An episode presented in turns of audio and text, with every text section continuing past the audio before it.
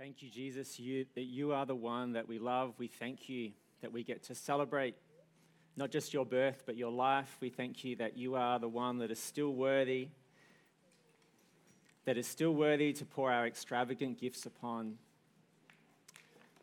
We thank you that as we continue today into the Word, we thank you that your revelation is there in your Word. The revelation of your glory and your splendor and your majesty. And we thank you for the blessing of the word, and we thank you that we get to receive it today, just like they received your word 2,000 years ago. We bless you, Lord. Amen.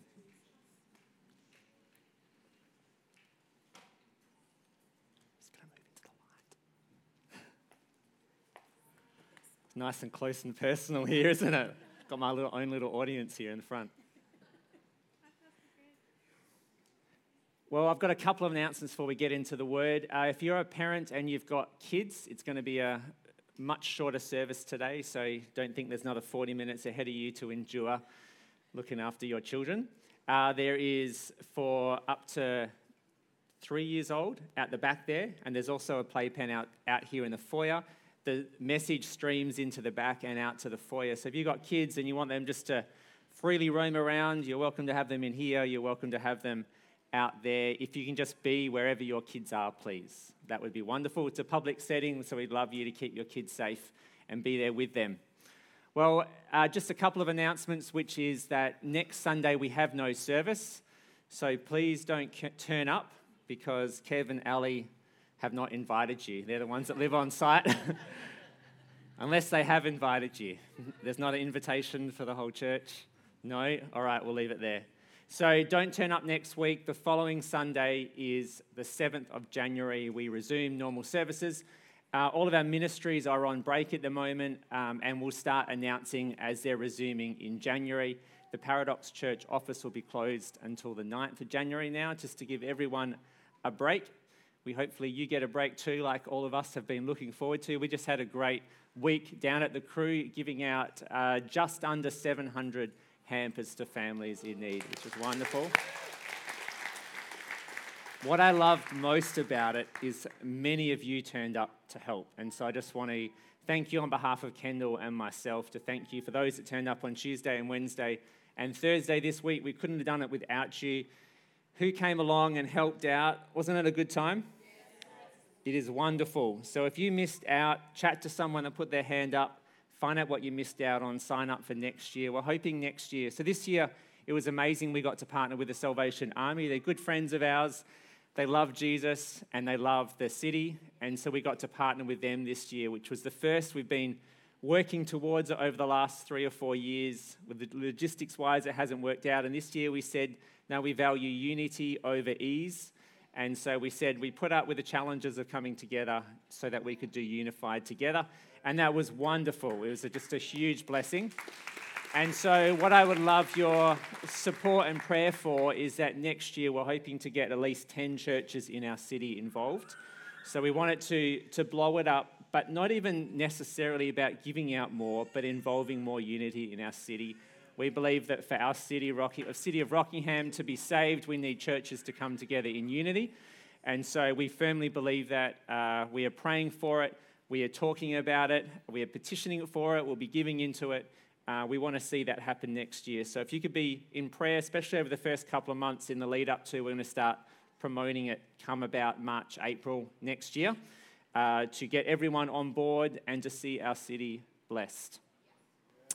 Cool. I'm just going to pray. Lord, we thank you for your word. We pray for the revelation to come today, Lord. May they not be my words, but yours. I just pray that the truth of your word would be loud and clear. And we thank you that for the blessing of the word, we thank you for the blessing of the Bible, that we get to learn from what happened back then and apply it to now. And so we thank you for that opportunity. Uh, we just pray for your spirit of wisdom and revelation to be at work here today. Holy Spirit, we pray you be moving in our hearts so that we can become more like Jesus, more in love with him, more in pursuit of him, more, a greater, and more all in yes for Jesus. We pray that that would be the result of today. In Jesus' name, amen. If you got your Bibles, we're going to Luke chapter 1. Luke chapter 1. We're going to be there in a minute. Well, I want to start by painting a picture for you. Now, for some of you, you could do it with your eyes closed. For some of you, it might be helpful to close your eyes, completely up to you. We're going to go on a journey back in time. I want you to picture a town a few thousand years ago. You probably have some sort of idea of what it might look like. Maybe if you've seen some of the Jesus films, you could picture them. It's to a town called Nazareth in Galilee. So I want you to picture that in your mind this town of Nazareth in Galilee, there's the hustle and bustle of the marketplace. There's trading going on, buying and selling. The streets are mainly of dirt. There's horses and donkeys and carts, but most of the people are getting around on foot. The street is full. There's people going about their daily chores and their work, a lot of bartering's going on. Now, on that street that we're picturing is a house, and it's a house made of mud bricks. Now, inside that house is a young lady called Mary. Now, Mary is engaged to a young man called Joseph. Now, she hasn't started living with Joseph yet, she's living with her family. Now, Mary loves God. She loves him with all of her heart. So does her family, and so does her people, the Israelites. Now, you see, the Israelites suffered so much over hundreds of years prior to this. But what I found remarkable as I've um, just spent lots of time in the Old Testament, not just week over my lifetime, what I find remarkable is the faithfulness of the people that goes from generation to generation. That despite the difficulties that they face and the obstacles and the wars and the captivity, that underlying it all was a belief that the word of the Lord would come to pass. And specifically in this case, was that one day a Savior, a Messiah, a king. One day, this king will be sent by God to once and for all deliver, to deliver the Israelite people from everything that had been going on.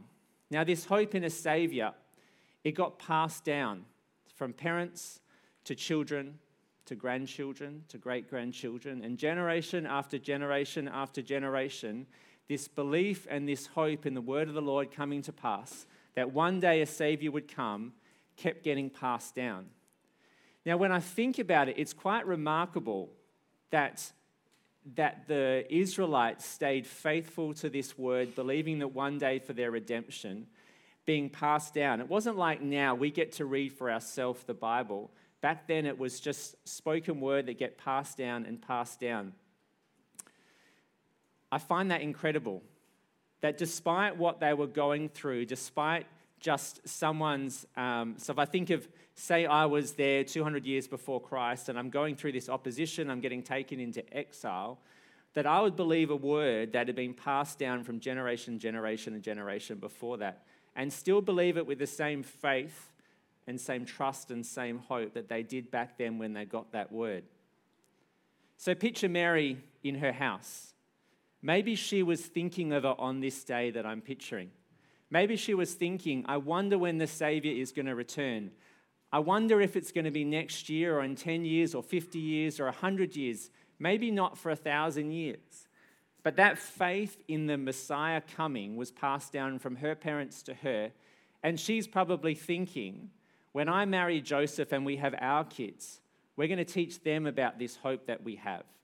That one day our people won't be under rule of the Romans or under rule from other countries, but one day Jesus would come, the Messiah would come and save our people.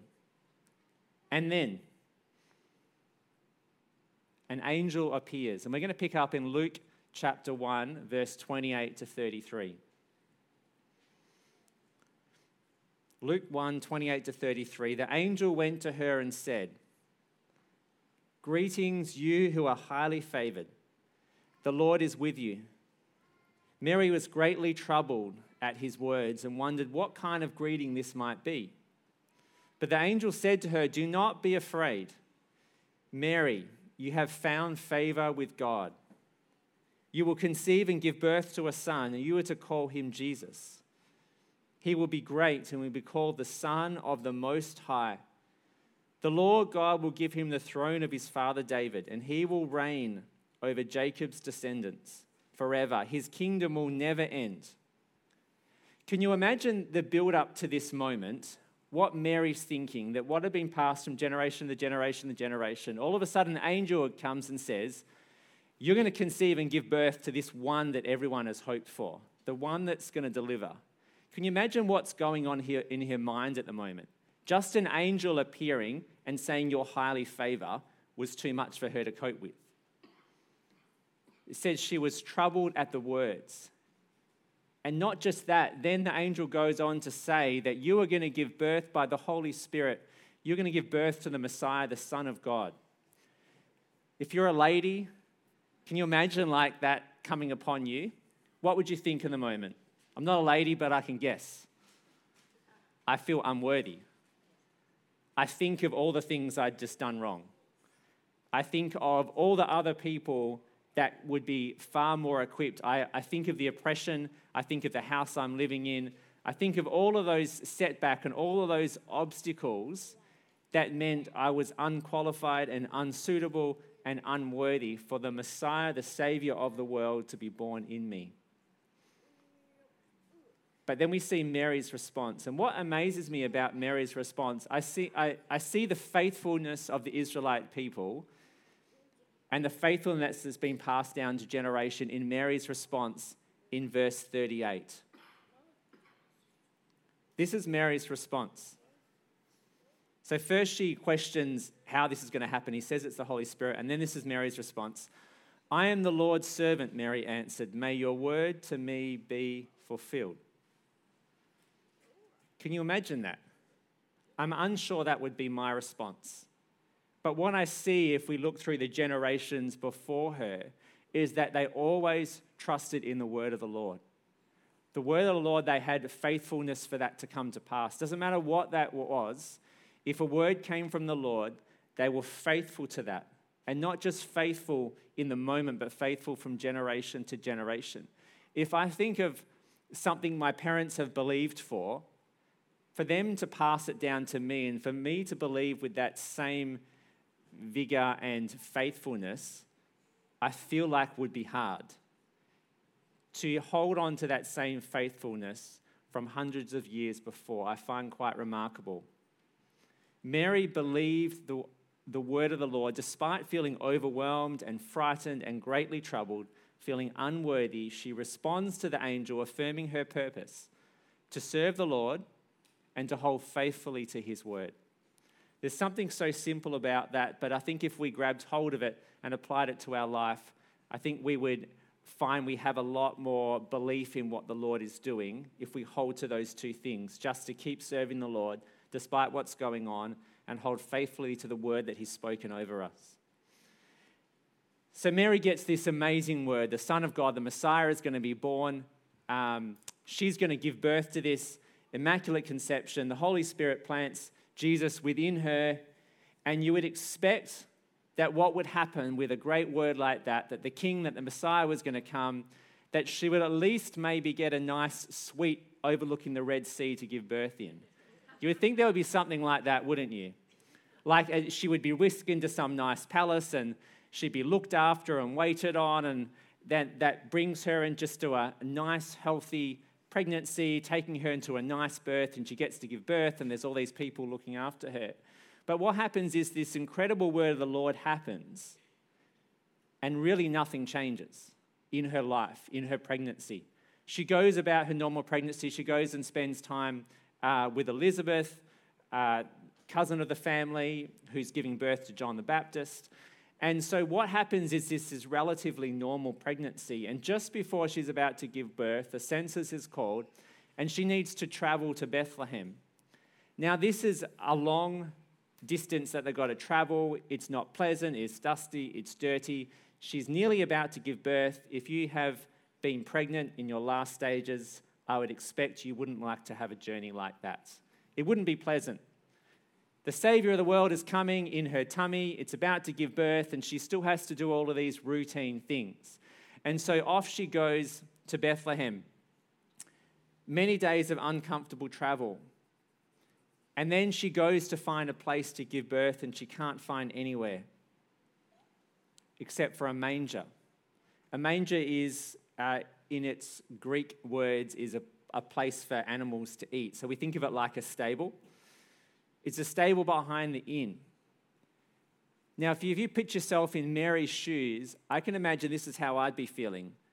I'm about to give birth to the Savior of the world, which is incredible honor, and I want to do everything I can to honor Jesus, give him the best start, have a place that is worthy of the Savior of the world.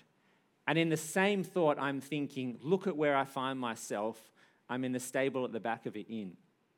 Can you imagine the turmoil going in her head when she's about to give birth to the Savior of the world in these filthy conditions? But Mary knew God was with her and was faithful to the word despite all the contrasting circumstances that she had to put up with. And we're going to see as I read a couple of other accounts, we're going to see this faithfulness to the word of the Lord continue throughout. Now, that same belief in the word of the Lord we read in, early in Matthew, in Matthew chapter 1, about Joseph.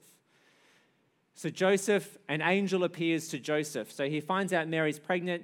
He thinks about divorcing her uh, because that, he wanted to do that to honor her um, and not to bring shame upon her. And then what happens? An angel comes to him and he says, You're going to give birth, um, Mary's going to give birth.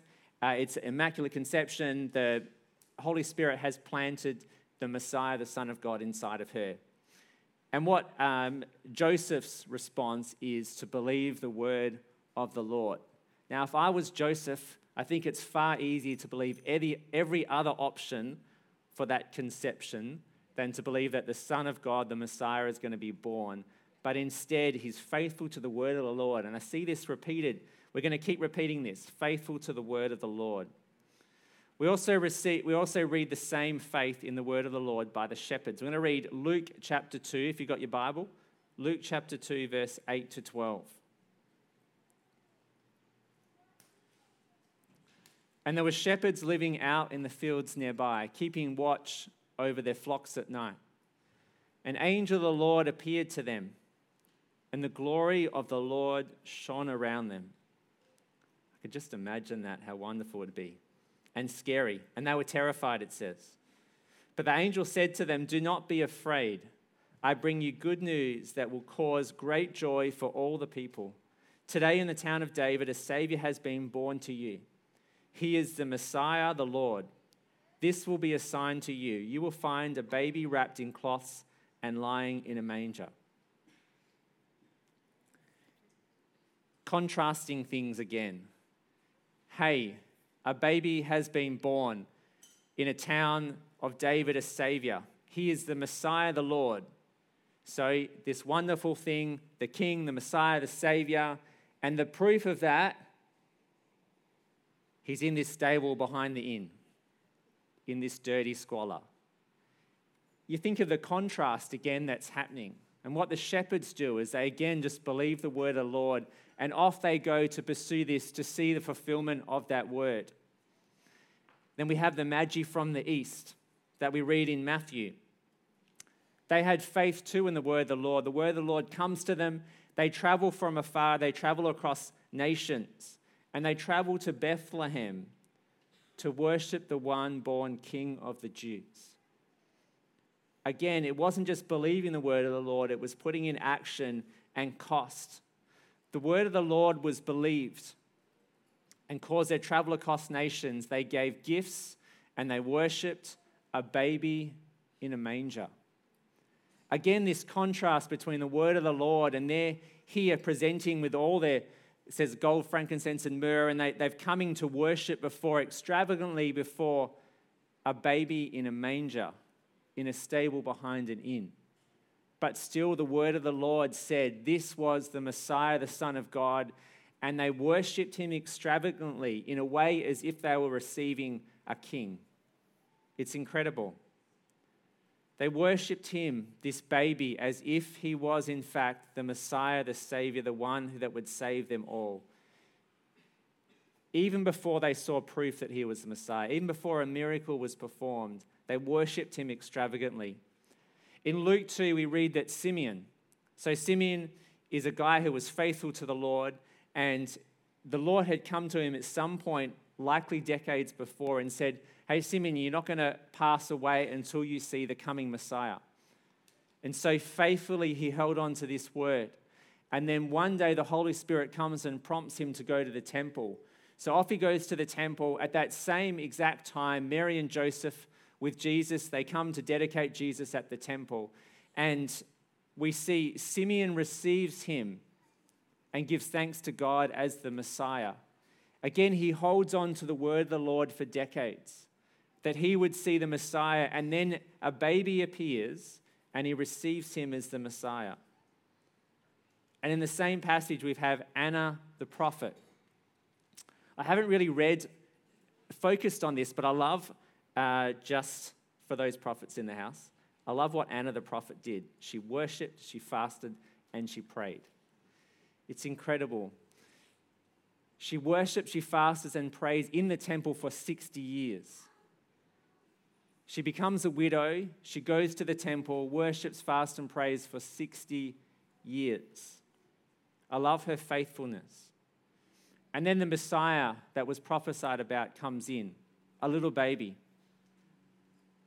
And she receives him and gives thanks to him, to God, that he is the Messiah. What struck me for the first time, having read these passages at least dozens, if not hundreds of times, was the faithfulness of the Jewish people to believe the word of the Lord from generation to generation. That the Messiah was, that was prophesied about would one day come to rule and reign, and they believed it so much that they continued to pass it from parent to child to grandchild. The word of the Lord faithfully believed from generation to generation it came to pass that day.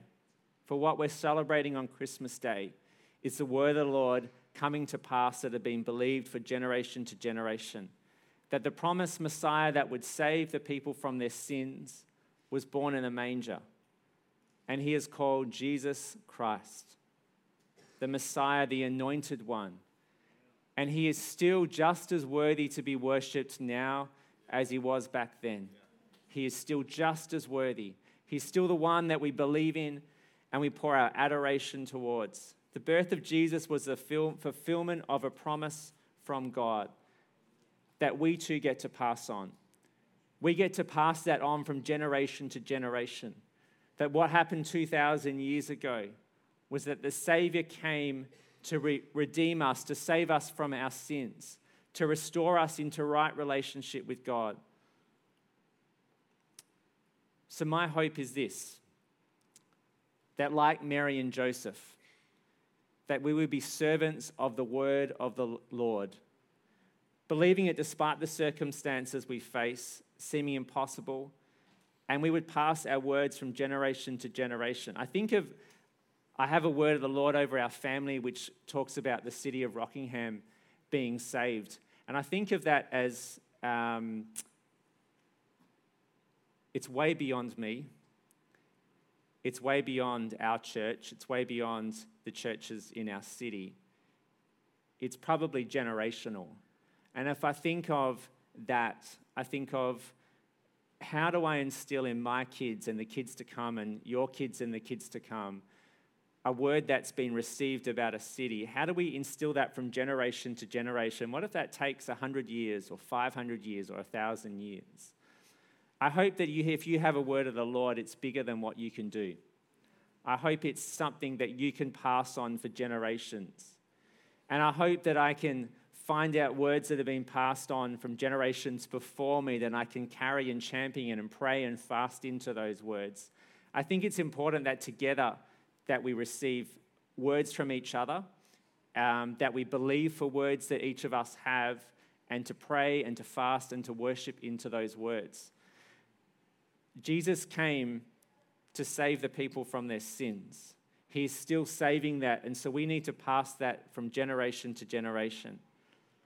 And my hope is that, like the shepherds and the Magi, and like Simeon and like Anna, that we wouldn't just receive Jesus as our Messiah, but we would be so lost in his worthiness, in his majesty, in his beauty, in his kingship, that we would worship and adore him extravagantly long before he ever does something for us, long before we ever see that miracle we've been petitioning him for.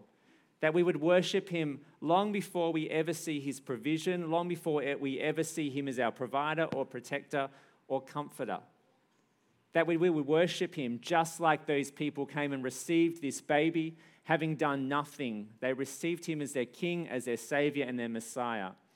My hope is that's my prayer for us that we'd re- receive Jesus in that same way without him ever doing anything for us because he is worthy. I want to end with Matthew 1:21. It says she will give birth to a son and you are to give him so this is talking about Mary, the angel speaking to Mary. She will give birth to a son and you are to give him the name Jesus because he will save his people from their sins. So, my final hope for today is if, that if you don't know Jesus as your Lord and Savior, that today that you would receive him and know that he is faithful to save you from your sins and come into relationship with you. And just like what changed the world in that one moment 2,000 years ago, that a new day happened 2,000 years ago, that today can be your new day too.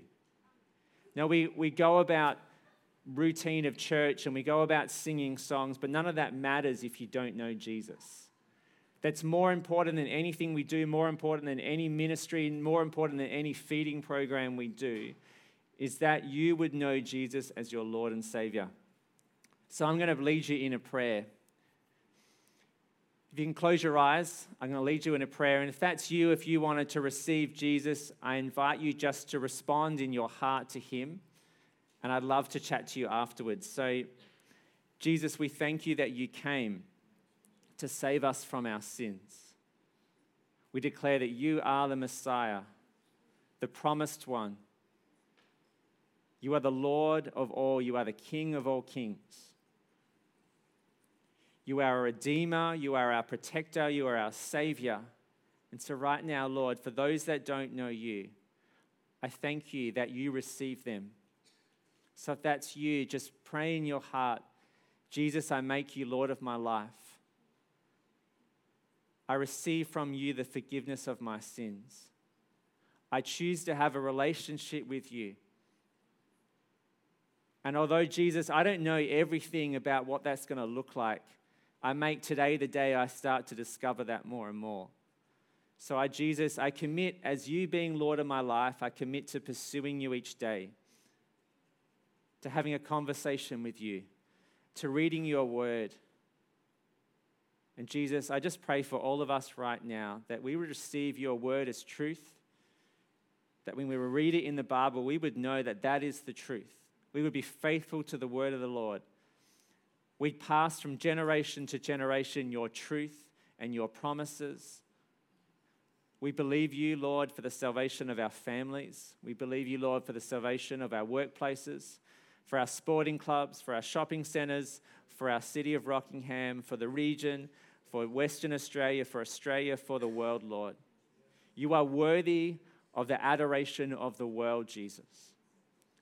And so we extravagantly pour our affection and adoration towards you for nothing that you would do for us, but for everything of who you are. That you are the Messiah, the Savior, the risen one, and we glorify you as that, as the King of all kings, as the Lord of our life. We glorify you, Jesus. I just pray over this season ahead, Lord, in holidays. I pray for safety and protection over travels. I just pray for a peace over family uh, dinners, Lord. I just pray for abundance of peace over family dinners, Lord. Where there has been turmoil, where there has been disconnection in relationships, I pray for the miracle of connection, Lord. I pray for the miracle of restoration of families right now. That as they come together, Lord, that you would restore families supernaturally. I pray it be nothing about what was said, but about everything about what you did. That supernaturally you brought restoration. I pray just forgiveness to flow, Lord. I pray for forgiveness to flow, Lord. I pray that that would just be first and foremost in our mind, that forgiveness would flow, that connection would happen. I pray that your love would be tangible in that place. I pray for your supernatural love to flow into these family environments, Lord. For those doing it tough, I pray for your peace and your comfort over them, Lord. I pray for this would be a time at Christmas that we would experience you in profound ways. We'd experience the closeness that I know that you want, Lord. Lord, we love you. We pray that through every interaction over these next period of time, that we would honor you, Lord. We would glorify you. We would respond to you. I just pray for opportunities to share your love and your truth, Lord, with people that we meet. We glorify you, Jesus. Not just as a baby that was born to save us, but as the one who died on the cross, that rose again, that has brought us into relationship, and we place you upon that throne, Jesus. We love you. In Jesus' name, amen. Thank you for joining us today. We've got some wonderful food on offer that the team have put together. We would love you to stay and connect, uh, whether you're visiting for the first time, whether this is your home church. We would love you to connect with others. So please stay. If you prayed that prayer for the first time, I'd love to chat to you and pray for you. There's no altar prayer team today, but if you gave your life to Jesus, I would love to chat to you. Have a wonderful Christmas. May the peace of God be with you and God bless this next season you head into.